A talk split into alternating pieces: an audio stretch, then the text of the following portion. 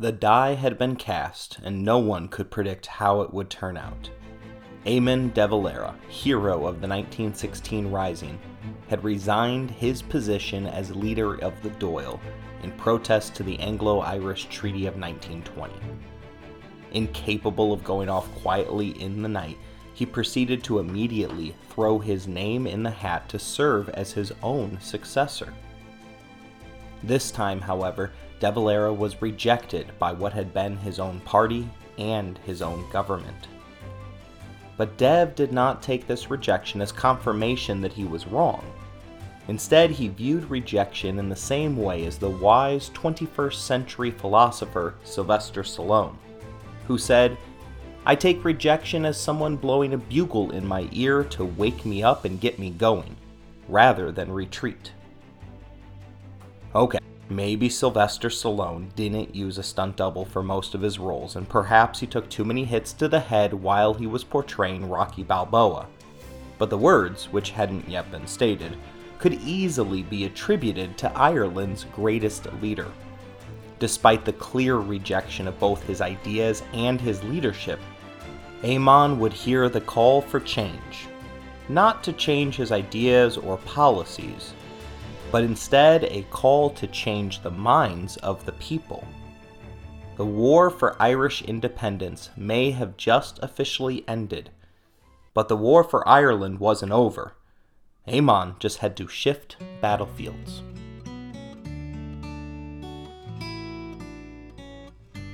This is episode number 4 in our series regarding Eamon de Valera. De Valera's Wars.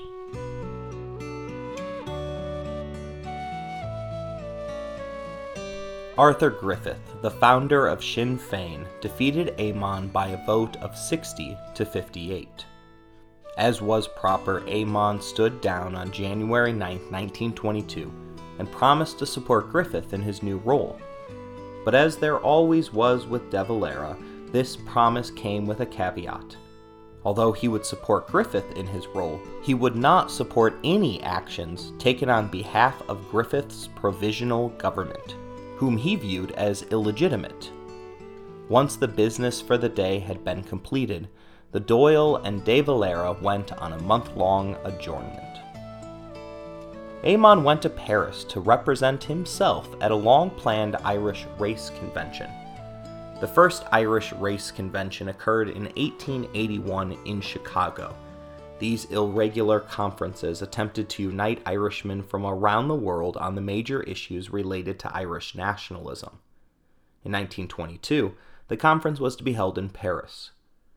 The agenda was focused on considering whether the Anglo Irish Treaty signed against De Valera's will, was a positive or a negative for the Republican movement. Although the acceptance of the treaty had ended the war for Irish independence, Eamon still acted as if the British were trying to arrest him. Likely, this was because he had never accepted the treaty himself. He utilized back channels to secure a false passport, this time posing as a priest named Father Walsh. His cover, however, was nearly blown while he was in London traveling to the conference. His wife, Sinead, described her husband by saying, quote, In small things, Dev is very much given to weighing things. He sees all the difficulties and takes all the precautions. On the other hand, when a big matter is at stake, he will go boldly forward. While out of power and the spotlight, his mind became consumed with these small things, such as whether or not to buy a new fountain pen for the conference. Deciding to test it out before purchasing it, he repeatedly signed his name Eamon de Valera in front of the store clerk, something that was odd for Father Walsh to be doing. His companions had to give him a strong kick under the table to get him to stop, and then the paranoid group destroyed the paper before it drew unwanted attention. Showing that he had zero interest in riding into the sunset, De Valera ran for president of the Paris Conference.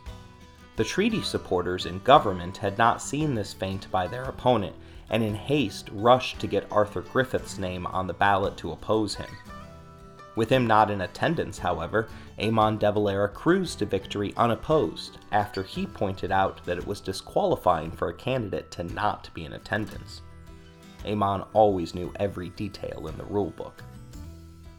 This was a massive victory for the anti treaty movement, and Eamon sought to capitalize on the momentum by forming Cumann na Poblachta, an anti treaty wing underneath the Sinn Féin banner.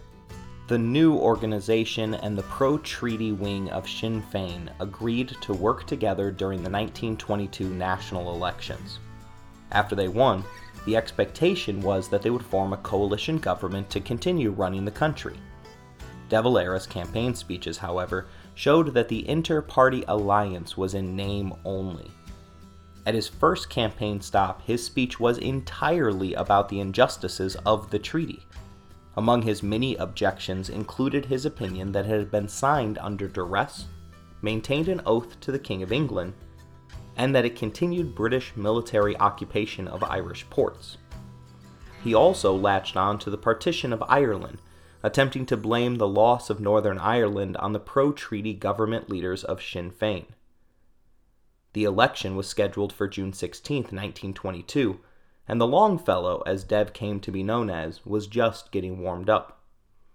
On March 16, 1922, he gave an unusually irate speech to a large gathering of people on Sackville Street, the same street that housed the rebuilt General Post Office, which had been repeatedly shelled during the Rising. In his speech, Eamon is reported to have stated that if the treaty becomes accepted, and if the volunteers of the future tried to complete the work of volunteers of the last four years had been attempting, they would have to complete it not over the bodies of foreign soldiers, but over the dead bodies of their own countrymen.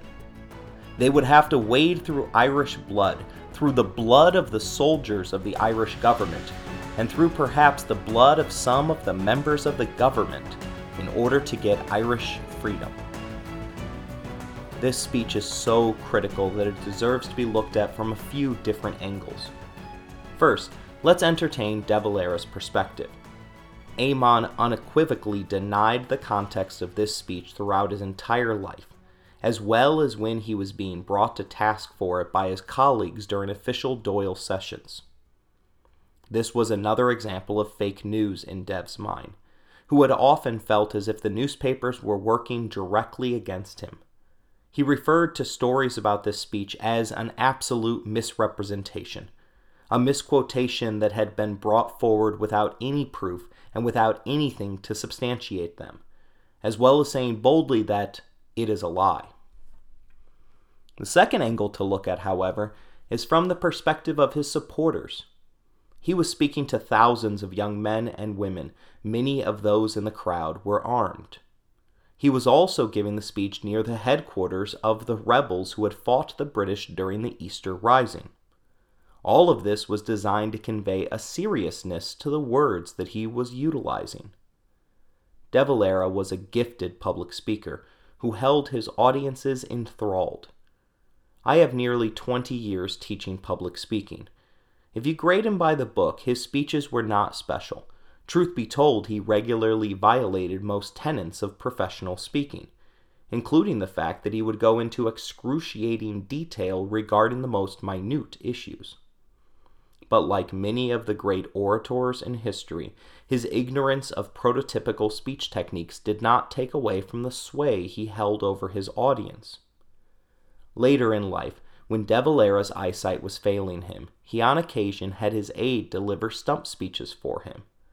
The aide claims that after having watched De Valera give the same speech seven times before, that he hit every high note, word for word, but the audience never erupted into applause the way they did for Dev. In fact, the aide claimed that he didn't get a single clap or cheer, despite De Valera receiving applause every few minutes for the exact same words. Early in the 2016 election, some of my politically engaged students decided to travel to a Trump rally that was being staged nearby in Michigan. The students went in large part in order to be a part of history, not because they supported him or his platform, but because it seemed as if something was happening at those rallies. In a course about public speaking, we had previously examined Trump's words and his delivery methods and found them lacking. In fact, one study in 2016 revealed that Trump was speaking to these crowds with words that rarely exceeded a fifth grade reading level. They thought that seeing him in person would be entertaining, if nothing else. When they came back from the rally, we sat down and talked about the experience. They had come back from the event in disbelief.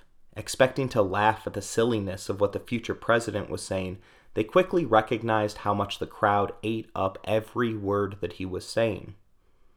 They saw firsthand how effective his messaging was to an audience that would become his unflinching base. With all of this in mind, let's return to the moment that the veteran of two wars, De Valera, told an audience of thousands that they may have to wade through the blood of Irish politicians to achieve freedom. Although he was clearly speaking at a significantly higher reading level, De Valera had the same mesmerizing effect on his supporters. Eamon absolutely was a stickler for words and assigned meanings to them that others would have interpreted differently. It is possible that he meant those words merely as a warning rather than a desire. It is also entirely possible that De Valera's words were interpreted by the audience differently than he intended them to be. But we also have to be cognizant of the possibility that his intentions did not matter, and the politicians need to be more careful of the effect that their words may have. Just a few days after his Wade in Blood speech, he was at it again in Killarney, stating, If our volunteers continue, and I hope they will continue until the goal is reached, then these men, in order to achieve freedom, will have, I said yesterday, to march over the dead bodies of their own brothers. They will have to wade through Irish blood. If they don't want that, then don't put up that barrier.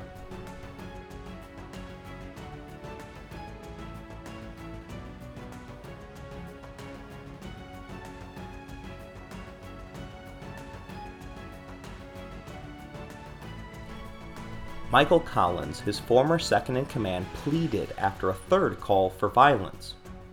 Can he not cease his incitements? he said. They are incitements, whatever his personal intention. Can he not strive to create a good atmosphere instead of seeking to create a bad one? This was the atmosphere that the vote was held under in June. The results showed a clear divide. Sinn Féin won 94 of the 128 seats but of these 94, the pro treaty forces claimed 58 to Eamon de Valera's 36. Within the ruling coalition, Eamon would be in the minority. Despite promises otherwise, the anti treaty Sinn Féin forces boycotted the newly elected Dáil. It is impossible to defend Eamon here. His organization had requested negotiated, and approved the terms of the coalition government during the campaign. Upon losing, however, they refused to recognize the formation of a legitimate government. I experienced this type of hypocrisy through my elementary school children when they begin to lose at something that they ask to play. They want to pick up their ball and go home if they aren't always winning. Additionally, this action was undemocratic as it went against the clear wish of the majority of the Irish population. Despite only 58 seats, the pro treaty parties had secured support from over 75% of the electorate. Michael Collins had worked to unify the two halves of Sinn Féin to no avail. That failure extended to his efforts to reconcile the internal differences with the anti treaty Irish Republican Army. The IRA, as it is commonly referred to, was formed in 1917, with members of the Irish Volunteers as well as the Irish Citizen Army forming the backbone of the organization. They later absorbed a sizable number of nationalists who had fought for the British during World War I. The organization had been heavily involved in the Irish War of Independence and made use of guerrilla warfare tactics against their enemies at home and abroad. Collins himself had been a key figure within the IRA during the war, personally ordering hits by a group referred to as the Twelve Apostles. The Twelve Apostles were known for their assassinations of pro British policemen, and suspected informants within their own organization. Despite Collins' credibility with the group, the IRA sided with the anti treaty faction. Collins and the new pro treaty government proceeded to form the National Army, specifically to replace the IRA and to serve as their personal police force. The Irish Civil War would break out on June 26, 1922, at the Four Courts. Let's back up just a little bit though. The Four Courts, located along the River Liffey, was a key location for insurgents during the Easter Rising. Rory O'Connor, along with 200 anti treaty IRA militants, seized the Four Courts in April. Oddly enough, O'Connor was attempting to play peacemaker. He believed that his takeover would cause the British to take up arms against him, which would in turn unite the two Irish factions together once again. Arthur Griffith, the leader of the government for the moment, wanted to immediately put down the rebellion. But Michael Collins won the argument, urging restraint in an effort to avoid a civil war. For those that see Collins as a villain in Eamon's story, however, they look at this decision from a practical angle, pointing out that Collins needed time to line up his forces. Time was up on June 26 when the rebels in the Four Courts kidnapped J.J. Ginger O'Connor, a general in the newly formed National Army. After giving a final warning, the Dáil authorized the shelling of the Four Courts.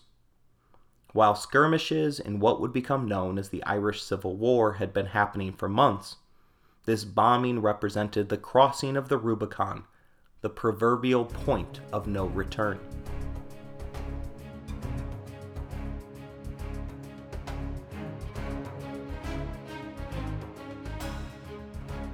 The historic buildings were all damaged, and the west wing of the building was completely obliterated, resulting in the dreadful destruction of the Irish Public Record Office at the rear of the building. As a result, the sky was literally covered with burning sheets of irreplaceable paper which detailed the last 1,000 years of official Irish history.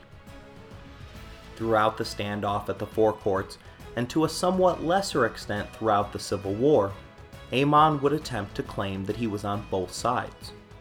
Failing that, he would make sure to tell everyone that he was the only one on the side of peace. His public speeches advocated for violence, but in private, he continually stressed moderation and delaying what was now inevitable. Sides were drawn, and men and women rushed to either the pro treaty staters or the anti treaty irregulars. In a decision that would later save him from prosecution, Eamon de Valera declined a leadership position in the rebel forces instead opting to serve as an ordinary IRA volunteer. Liam Lynch, the IRA chief of state, would assume the mantle of rebel leadership. On paper, the IRA irregulars had the immediate advantage, but an inefficient command structure meant that reality would look a lot different than it did on paper. At the outbreak of the war, the irregulars outnumbered the pro treaty staters by 12,000 to 8,000 and were made up of the most experienced guerrilla fighters in Ireland. Unfortunately for these 12,000 soldiers, there was also a shortage of weapons, meaning that only half of them possessed rifles. In fact, the anti treaty irregulars oftentimes fought with inaccurate shotguns or handguns. Worse, they had no artillery. The pro treaty state forces, however, were able to continually tap into British supplies of artillery, aircraft, armored cars, and machine guns. Just like it had during the Rising, the difference in weaponry would prove to be decisive. The government's troop numbers rose sharply. 14,000 in August 1922 became 38,000 six months later. Collins reorganized the Twelve Apostles and rebranded them as the Dublin Guard. This group was known for taking no prisoners and were responsible for some of the worst atrocities committed during the war. Although there were gruesome killings throughout the conflict, Ballyseedy deserves to be singled out. Responding to the death of five of their colleagues to a booby trapped hideout, the government forces took their prisoners and executed the group by tying a landmine to them and then watching them try to move across a bridge. The Civil War was the most miserable time of De Valera's entire life. This was not due to the necessary difficulties that related to military life. Eamon had always looked back fondly at his time in the Rising, a conflict that he was absolutely willing to die for. Historian David McCullagh hypothesized that this discontent came from the fact that De Valera had lost control. For the first time in his adult life, he was swept along by the course of events, sidelined and deprived of the power to shape his country's destiny.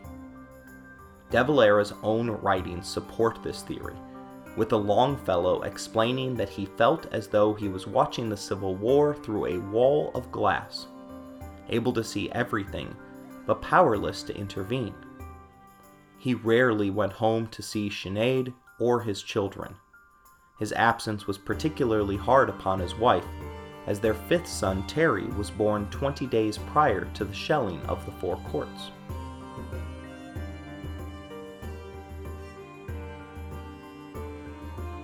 Rather than picking up a rifle, Eamon worked almost exclusively on propaganda for the rebels.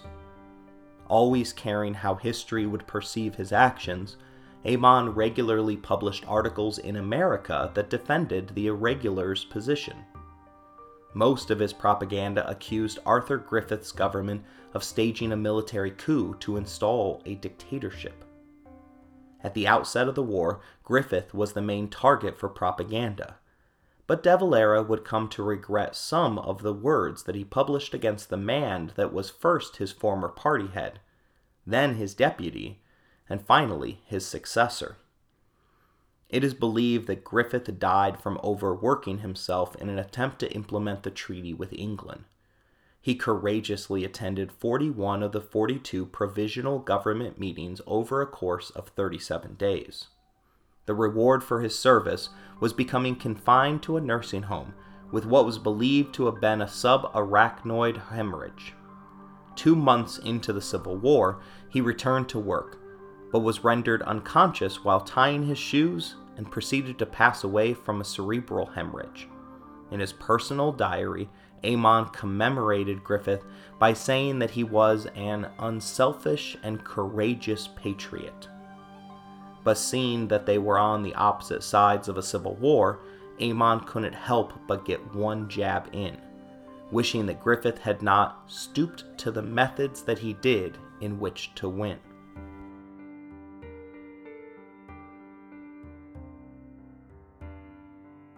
Although his title was Commander in Chief of the National Army, there was no doubt that upon Griffith's death that Michael Collins was in charge of the government.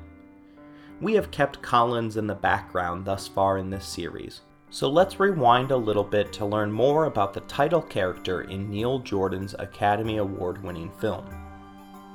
Collins has all of the Republican credentials that one could ask for. He was a member of the Gaelic League, the IRB, and the IRA. He was imprisoned for his role in conducting the Easter Rising. He personally picked up De Valera upon his escape from Lincoln Jail and was put in charge of the party when De Valera shockingly decided to go on tour of America, instead of staying and directing the Irish War of Independence. It was during this war that Collins gained the reputation as an elite military strategist in the field of guerrilla warfare. Collins personally authorized and conducted the most brazen of raids against the British, including the assassination of the Cairo Gang, which resulted in the retaliatory Bloody Sunday attacks. Michael Collins was so trusted by De Valera that he was chosen for the treaty negotiations, which precipitated the Civil War. Where others see trust, however, De Valera sees suspicion. There are a number of moments that suggest that Eamon would have been happy to be rid of Collins. He browbeat the younger man upon his escape from Lincoln Jail, asking how stupid he could be to jeopardize the two of them being arrested at the same time. Whereas some see confidence in leaving the War of Independence in Collins' hands, others see practicality. If the war failed, which was always likely, it would fall upon Collins' head as the man that directed the attacks. The most incriminating evidence came during treaty negotiations, where De Valera famously quipped that he needed scapegoats for when the talks fell apart. Collins was in a difficult situation during the Civil War. He was a staunch Republican who had fought in multiple wars against the British. He also had been the clear leader of the IRA, most of whom were now fighting on the side of Eamon de Valera against Collins. Although he believed that signing the treaty gave Ireland the freedom to choose freedom, Collins worried that he was being forced to do Winston Churchill's dirty work throughout the Civil War. All of this put him in the best position to achieve peace. His personal diary outlined his peace proposals, which included acceptance of the treaty and a pardon if they returned to their homes without their weapons. There's some evidence that he was secretly meeting with neutral members of the IRA in an attempt to bring about the end of the war. In August 1922, he traveled to Cork County, an IRA stronghold that had just been taken over by the government. The war was winding down, and the government was using their superior weaponry to dominate the fighting. Although there had been a number of attempts on Collins' life, he boasted that they won't shoot me in my own county. He was incorrect. Collins was immediately identified by a sentry after his party stopped at Long's pub assuming the possibility that they might pass back through on the way home, the irregulars set an ambush. They pushed a cart into the middle of the street, and when the car stopped, six men opened fire. One in the car demanded that the chauffeur drive like hell, but Collins responded that they would get out and fight them. He had reasons to feel confident as they were in possession of a Vickers machine gun. Upon its becoming jammed, however, Collins leapt up and started firing from a standing position with his rifle. He was soon thereafter shot in the head by a former sniper.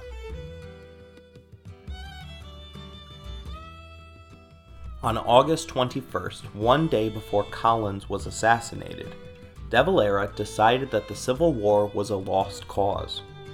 With all paths to a military victory blocked, he felt that the honorable thing to do was to end the fighting. In other words, without the possibility of winning, it was time to focus on how he could save his reputation. Upon finding out about Collins' death, he expressed shock. One witness claims that he sat with his head in his hands for a long time, eventually muttering, This has to stop. In De Valera's view, the best and brightest men in Ireland were dying needlessly. It is difficult to be the one to stop a war that your words and actions precipitated. Since Eamon was not in charge of the effort, he had to convince Liam Lynch that his new viewpoint should be adopted by those who had already fought and lost so much for his original viewpoint. Knowing that the pro treaty forces were out for his blood, De Valera traveled incognito through back streets while wearing a fake beard and a priest's vestments. They switched cars at junctions, and after receiving codes that were whistled, he would travel on foot through a field, to another side road and another car. Even with all of these precautions, David McCullagh is astounded that the government never caught Eamon, as he used all of the same hiding places that he had frequented during the War of Independence. To an extent, Eamon was also surprised they never caught him, claiming that sudden death was around his every corner, and that most of the actors who had occupied the stage in political life of the country for the past five or six years were likely to go down in this struggle. Upon reaching Lynch, his arguments for peace fell upon deaf ears. This was in part because De Valera had not changed his original position much. He encouraged peace on the basis of accepting what was known as Document Number Two. This document, written by Eamon de Valera, proclaimed Ireland completely free of England, meaning that it would remove the oath that precipitated de Valera's withdrawal from the Dáil, in exchange for ceding Northern Ireland. The document contains a lot of legalese, however, as it makes clear that they wouldn't legitimately recognize Northern Ireland. They would just agree to not try and do anything about it. As he was attempting to persuade the official leadership, the pro treaty government began executing anti treaty soldiers in captivity. Eamon called these executions among the blackest crimes in history. Lynch called for reprisal executions and stated that every member of the Dáil had blood on their hands. De Valera wrote the initial draft of Lynch's address, which included references to the TD's guilt and suggesting that they be shot on sight. The first two murdered under the new policy were Sean Hales and Predrick O'Malley, who were gunned down on December 7, 1922. Each was shot leaving the Congress. The government responded with the execution of their four highest ranking Republican prisoners. Eye for an eye justice had become the order of the day. Operation Order 17 was subsequently signed by Lynch authorizing executions of any TDs, senators, army officers, legal officials, and senior enemy press officials if any more prisoners were executed.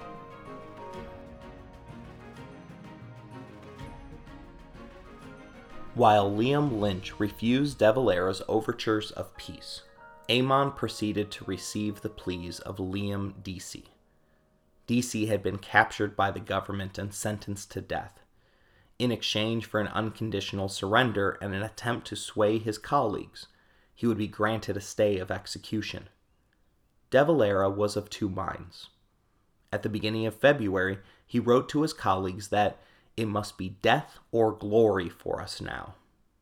By the end of the month, he wrote, Many good men have come to the conclusion that we have long ago passed the point at which we should have regarded ourselves as beaten. The stalemate in his conflicting thoughts was broken by the Vatican. The provisional government had convinced the Catholic hierarchy to condemn the rebels' actions and deny them from receiving the sacrament of communion. Within a month of this decision, the rebel leadership convened at the Nire Valley in the Comeragh Mountains.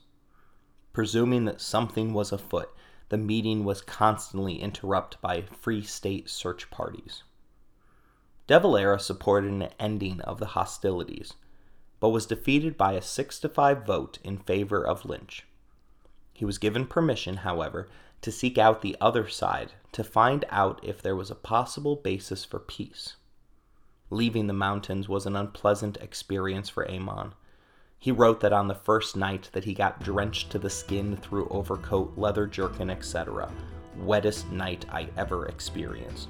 Falling at every step, misled by the guide, ignored stepping stones and walked through the streams, stuck my left leg into a bog hole up to the groin, Arrived in the morning, clothes and leather jacket all ruined, rain soaked through. Had to go to bed naked. The war was clearly wearing on him.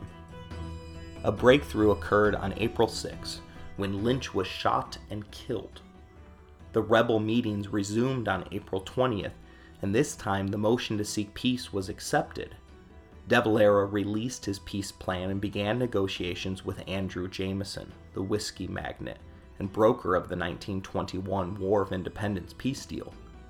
Jameson quickly came to the conclusion that De Valera would agree to any reasonable terms that would allow him to save face.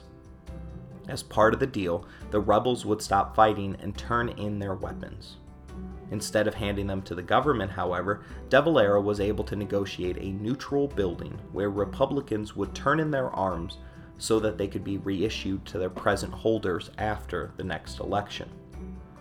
Always a tough negotiator, Eamon asked for American funds released to aid Republicans in future elections. He also asked for the restoration of all seized property. Compensation for the Republicans for any war damage, despite the fact that they represented the losing side in the war, as well as the release of all prisoners and an end to censorship. Cosgrave, the leader of the Dáil at this point, regarded these proposals as long and wordy documents inviting debate where none was possible. One has to wonder what Eamon would have asked for if his side was winning. The ceasefire and the removal of arms were accepted, however. Still, Eamon's choice of words suggested that his mind had not been changed one iota. He sent a message to all rebel soldiers stating that, quote, the Republic can no longer be defended successfully by your arms. Further sacrifice of life would now be in vain. Military victory must be allowed to rest for the moment with those who have destroyed the Republic. The use of the word successfully suggests that they were at times winning the struggle. There's little to suggest that that was ever the case. The use of the phrase destroyed the Republic suggests that they were still convinced that they were the good guys in this story. In what will come next, there are a number of parallels with 1916. First, Eamon will be briefly imprisoned. This time he'll be saved by a lack of evidence as to his actual role in the fighting. Secondly, he realizes that even though they lost militarily, he could win politically. Even though the ceasefire had been his idea, Eamon remained hidden for months after the war had ended. He only emerged from the shadows to run as a candidate under the Sinn Fein name for his old seat in Clare County he released a statement saying, If the people of Clare select me as their candidate again, I will be with them and nothing but a bullet will stop me. This wasn't conjecture. The IRA's director of intelligence had warned him that some of the Free State murder gangs had sworn to kill De Valera in retaliation for the death of Michael Collins. He met with his wife for one night and left her heartbroken and anxious in the morning when he went to a planned public campaign event in Ennis. The plan was to arrest him on the way to the event. After all, arresting De Valera in public would make excellent propaganda for him. Although it is impossible to believe, Eamon somehow got onto the stage before any of the officers had recognized him. Why say that that is impossible? Eamon was the hero of the 1916 Rising. He had led the country through the War of Independence. He was the cause of the Civil War. It is safe to assume that everyone in the country knew of him. In public, Eamon always dressed in a white shirt with a black tie underneath his traditional long black trench coat. Moreover, he was nicknamed the Longfellow because he was six foot three. Add in his glasses and top hat, and you have the equivalent of Abraham Lincoln walking by unrecognized in America. Eamon was so concerned about his public image that he refused to smile at events, even public rugby games. For his campaign event, he did not come in disguise, nor did he make any attempts to evade arrest. He did manage to speak for several minutes before the troops marched towards the platform with bayonets attached. They even fired into the air, causing a stampede that injured 20. Even more incredible, the incompetent Irish guards that fired into the air as a warning managed to accidentally shoot four in the crowd. He was taken to Arbour Hill Prison. While there, he won re election to the Dáil by a sizable margin. This is the second time in his life that he won an election while he sat in prison. The only evidence against the newly elected TD was a letter from De Valera to the honorary secretaries of his political party. Given all that has been said about De Valera's war guilt, a prosecution on the basis of this letter might well have seemed ridiculous, and the idea was quietly dropped. It turns out that his actual legal jeopardy during this time was related to his War of Independence actions while on tour in America. They had laundered millions of dollars back to Ireland in the name of the unrecognized Free State of Ireland. Eleven months after his arrest, he was given his freedom, and all charges regarding the Civil War were dropped. You have to assume that Eamon de Valera had learned his lessons. If you did assume that, then you haven't yet learned enough about this man one of his first acts was to address a alternative parliament that he had set up during the Civil War. Showing that he had learned absolutely nothing from his experiences, Eamon gave a lengthy account of the Civil War, including rehashing his accusation of the provisional government of carrying out a coup d'etat. These accusations, which amounted to an alternative set of facts, threatened to reopen wounds that had barely begun to close. Why not address the Dáil itself? Although Eamon had won his election, he was still refusing to enter the Congress until the oath of allegiance to the king was removed. The cause of the Civil War was still preventing Eamon from participating.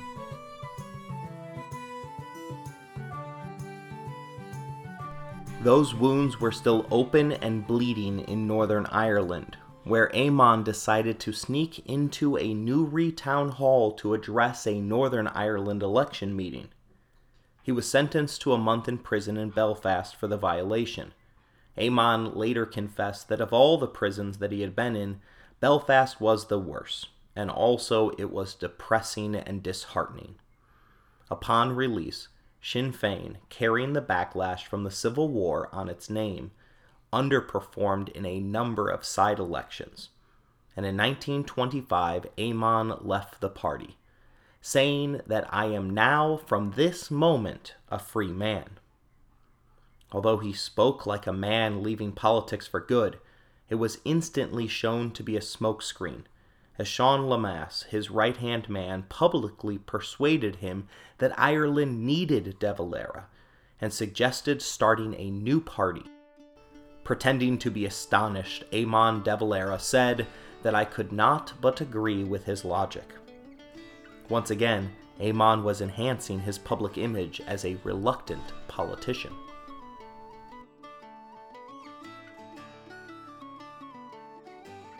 The new party was named Fianna Fáil. It is suggested that Eamon liked the name because it was impossible to translate. The closest suggestions are that it meant Warrior Bands of Ireland or Soldiers of Destiny the party attempted to capture the support of Irish Republicans while removing the stains of the Civil War. It had five stated aims. First, securing the political independence of a united Ireland as a republic. Secondly, the restoration of the Irish language and culture. Third, the development of a social system that would allow equal opportunity for the Irish to live a noble and Christian life. Fourth, the redistribution of land in Ireland, and fifth, making Ireland economically self contained and self sufficient. This last plank is going to lead to Eamon's next war, the economic war. But we'll get there. De Valera was the unquestioned leader of Fianna Fáil. Anyone who would have questioned him had already been left behind. It was autocracy by consent. The strategy to grow the party involved identifying and winning over one significant person in each parish, which normally was the leading IRA officer. They then watched as that individual flipped the rest of the parish for them. They started with next to nothing, including unfurnished offices and barely functioning second-hand cars. At this first party meeting, De Valera made clear that the party required absolute loyalty. Although many wanted to focus on the partition of Northern Ireland, Dev made it clear that they first had to gain control of the 26 counties of Southern Ireland before rectifying the border crisis. Absurdly, he even made it clear that if they couldn't achieve a united Southern Ireland peacefully, they would turn to war.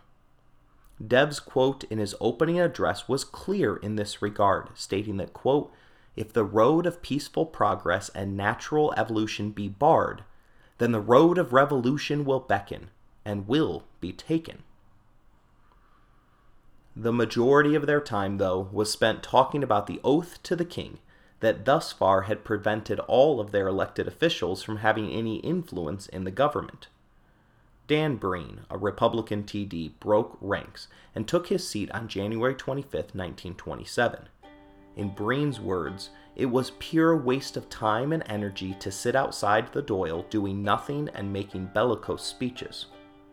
When others asked him about what it was like to take the dreaded oath, he responded, I never saw an oath. There was an oath somewhere, but no one asked me about it. I just signed a book. I never read any formula. This admission, plus a theological smokescreen provided by the Catholic Church, would pave the path for De Valera's return to power. It began with the 1927 general elections.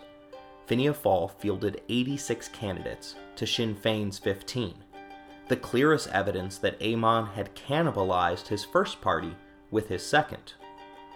Adding Fianna Fáil's totals with those of other Republican parties, and Eamon would have a majority. However, Cumann Gael took three more seats than the upstart party, giving them a 47 to 44 lead. Eamon took the results to mean that they were close, but would never become the majority unless they participated in government. On June 23, 1927, he announced that the Fianna Fáil representatives would claim their seats without submitting to any oath of allegiance to any foreign power. Announcing it ahead of time enhanced the publicity stunt, as they were met by Colonel Paddy Brennan, who refused to let them enter without signing. Still, it represented another propaganda win for the young upstart party.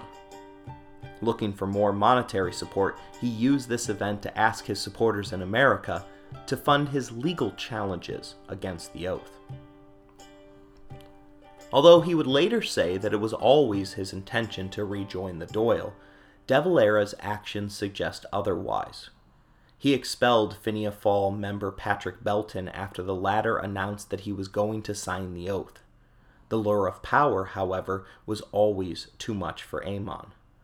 On the side, he was having secret meetings with the Labour Party, seeing if there was the possibility of coming to a coalition agreement. If he could get them to agree to a deal, he would have the majority needed to remove the oath once and for all. This meant that he was in a catch 22.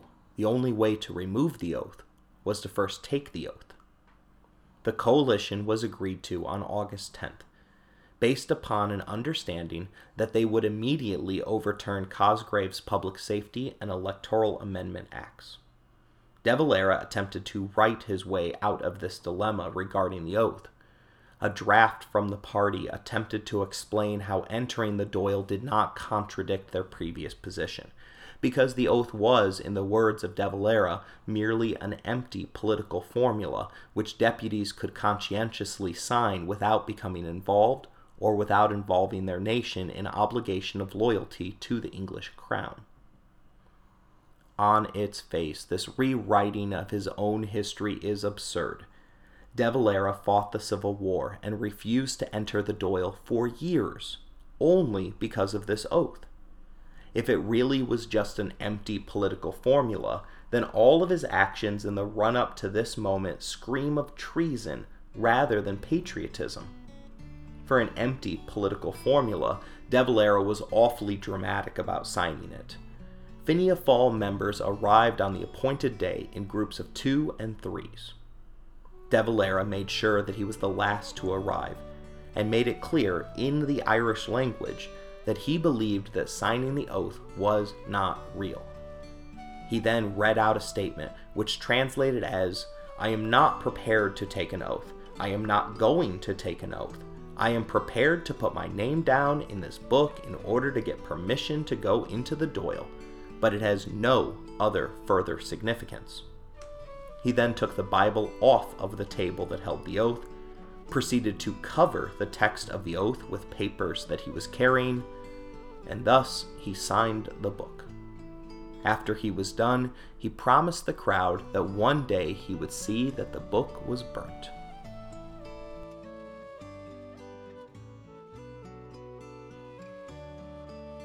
Four days later, the Labour leader called for a vote of no confidence in the Cosgrave government. The whip believed that Fianna Fáil had a narrow 74 to 70 advantage in the vote that would follow. With some votes to spare, they allowed one member to travel to Canada and two more off for party business. When it came time to vote, however, the opposition had members surprisingly return for the vote, and when the votes were cast, they were tied at 71 apiece. Fianna Fáil and Labour frantically began counting their members. By their count, they should have had a requisite 72 votes. But John Jinks was nowhere to be found in the chamber. A mad dash search of the premises was ordered. There were even fears that he had been kidnapped for the vote. He was eventually found at the bar that amazingly resides within the Dáil. But it was too late. The vote had passed, and the cold feet of John Jinks meant that De Valera had taken the oath for nothing.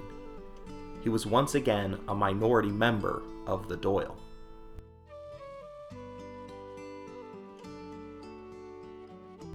Party whip Gerry Boland later said that the loss was a blessing in disguise. He claimed that Fianna Fáil knew nothing about parliamentary procedure of the science of government. The next five years as the opposition party was an apprenticeship for the government. De Valera would also develop a new weapon for all fronts in his personal war for independence. The Irish press came into existence in 1928. De Valera used money from his American contacts and pooled together all of their shares in his name to gain control of the paper. He was the controlling director, editor in chief, and managing director of the paper. This allowed him to appoint all staff and to dictate editorial policy for the paper. The idea for a paper had come out of the last few months of the Civil War. Eamon had become convinced that the only reason that they had lost was incorrect slash unfair coverage from the papers. In his mind, they would have won if people had only understood the arguments for their cause. The motto for the Irish press was to provide the Irish people with a paper which would give them the truth in news, without attempting to color it for party purposes. This, however, was a joke, as the Irish press became the mouthpiece for the party of De Valera. It took the next two years to get up and running, but by 1931, Eamon's carefully chosen words were being delivered to the doorstep of 100,000 Irishmen. One of the hooks that made the paper successful was the creation of an abnormally large sports section, very much akin to what is in the papers today.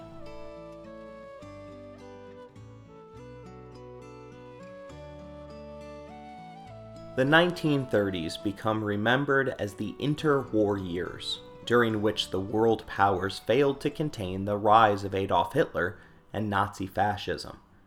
In the moment, however, the questions the most individuals were asking, including in Germany, were about the precipitous decline in the economies of the world. The Great Depression spread like wildfire across Europe, by 1931, two years after it had begun, Ireland was feeling its effects in the form of reduced agricultural exports. Southern Ireland had always been an agrarian center. In fact, one of the large differences between the South and Ulster was the lack of industry in the southern 26 counties. Belfast's claim to fame remains to this day that they built the unsinkable Titanic a ship that famously sank. De Valera sought policies that would change this economic imbalance between the North and the South. Moreover, Fianna Fáil was designed to be a big tent political party that leaned to the left on many social issues, but was definitely fiscally conservative.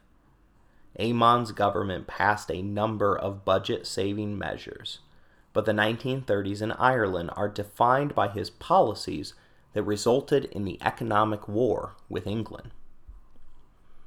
But before he could start another war, he had to claw his way back into power. That opportunity came in 1932. Economics were the top line issue for the parties involved. The New York Times said De Valera was arousing emotions and enthusiasms strangely like those Adolf Hitler is spreading through Germany. That enthusiasm extended to the polls. Fianna Fáil would receive 44.5% of the first place votes and become the most popular party in Ireland, a spot that they would not relinquish for the next 79 years. They were only five seats short of a majority, and their traditional allies in Labour had taken seven seats. Eamon was now 50 years old. It had been 10 years and 2 months since De Valera resigned leadership over the treaty vote. His first thought upon returning to power was to remove the oath and burn the book. But would have to wait, as economic considerations were first and foremost in the party's mind.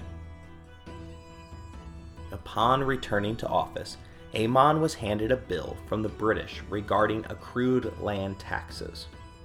Upon searching for the agreement in question, all that could be found was an unsigned document that was mostly patches and shreds. According to the British, however, it required the fiscally conservative Fianna Fáil government to transfer millions to the Crown. Eamon refused to pay. In sit down meetings with then Prime Minister Ramsay MacDonald, he suggested that he might be willing to pay the tax if the dreaded oath was removed. After months of back and forth debate, Eamon agreed to pay if Ireland was allowed to come into external association with the Commonwealth. Incredibly, this was the exact same position that he had taken in 1921. Lloyd George absorbed from a distance that he has not changed one iota from that position. It is a clear demand from which Mr. De Valera has never swerved for one day. He is that type. He will never change right to the end. The British once again refused to fall for this line about external association, no matter how many circles Eamon drew to explain it to them. Failing to secure an agreement, the tax was withheld, and the economic war had begun. As did everything else in his life, the economic war had its foundation set in Eamon's struggle for Irish independence from the British. The Irish economy was wholly dependent upon exports to Great Britain, particularly in the field of agriculture. This was because half of the Irish population was engaged in the business of agriculture, and 90% of the Emerald Isles exports came in the form of agricultural commodities. De Valera felt that this dependence could and would be used as a weapon against future Irish independence movements. Thus, he sought to divest his economy from England's. His policies were protectionist, and it was clear from the beginning that it was going to hurt Ireland. But he saw a silver lining even in this stating that the resulting reordering of our economic life will in the long run relieve us from the position of dangerous dependence on the British market, a position which the British now think they can use to compel us, to bow us to her will. This would not be an easy task for the Irish, and Eamon had to acknowledge the citizens might not like bread that was made using Irish wheat. He even stated that they would have to develop a taste for it, for as he stated, the nation cannot survive without protection.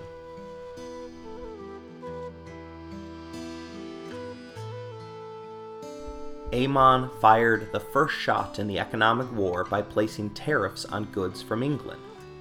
The justification for this was the same as the justification for any protectionist policy. Cheap goods from England were crowding out the native industries raise the prices on the foreign goods, and the belief was the native industries would emerge to fill the need. There are a lot of assumptions here, however, as there are distinct reasons why many industries reside where they do. His policies were destined to backfire.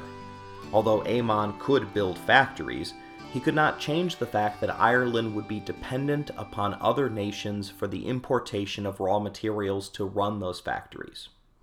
Instead of making Irish cars, they would instead be assembling foreign cars in Ireland. Noted British economist John Maynard Keynes questioned whether Ireland was large enough to ever be self sufficient. In his professional estimation, the smartest course of action for Ireland would be to always remain on positive trade terms with the English. As his policies increased unemployment, Eamon turned to his conservative Catholic beliefs regarding the role of women in society. The previous government had introduced a marriage bar for female teachers. This meant that any female teacher that got married was forced to resign from her job. Eamon extended this rule to all government positions, thus freeing up jobs for men. He also interfered with the press. Although the Irish press was favorable to all things De Valera, the other papers were unceasingly negative about the government. He responded by creating the Government Press Bureau, a position designed to censor free speech. Eamon also had the government pull significant advertising dollars from papers which gave negative or faulty coverage. He couldn't hide the toll that the economic war was having upon his citizens, however. Eamon delivered terrible news to farms, saying that, so far as I can see, the British market is gone forever. The standard of living among farmers declined by 15% in the immediate years of the war. Sean Lemass informed the party that the crisis facing them rivaled that of the potato famine. The economy and the Irish people were saved by trickery. In 1933, Ireland began negotiations with Germany for the importation of coal. These talks broke down within three days, but the British had no way of knowing this. German coal happens to be more sulfurous than British coal, and if Germany supplanted them in this market, it would mean that all furnaces would have to be altered for the German coal. It meant that Britain would never gain back this market. Britain fell for Ireland's bluff and agreed to the Coal Cattle Pact, in which Ireland agreed to import all of its coal from Britain in return for a 16% increase in cattle exports from Ireland. This deal directly helped to avert famine in Ireland.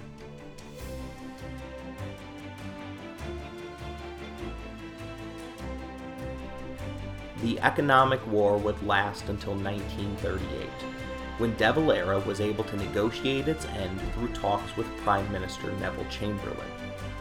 World War II was on the horizon, and Chamberlain was convinced that Ireland might be the key to winning. For De Valera, the economic war had been a necessary evil.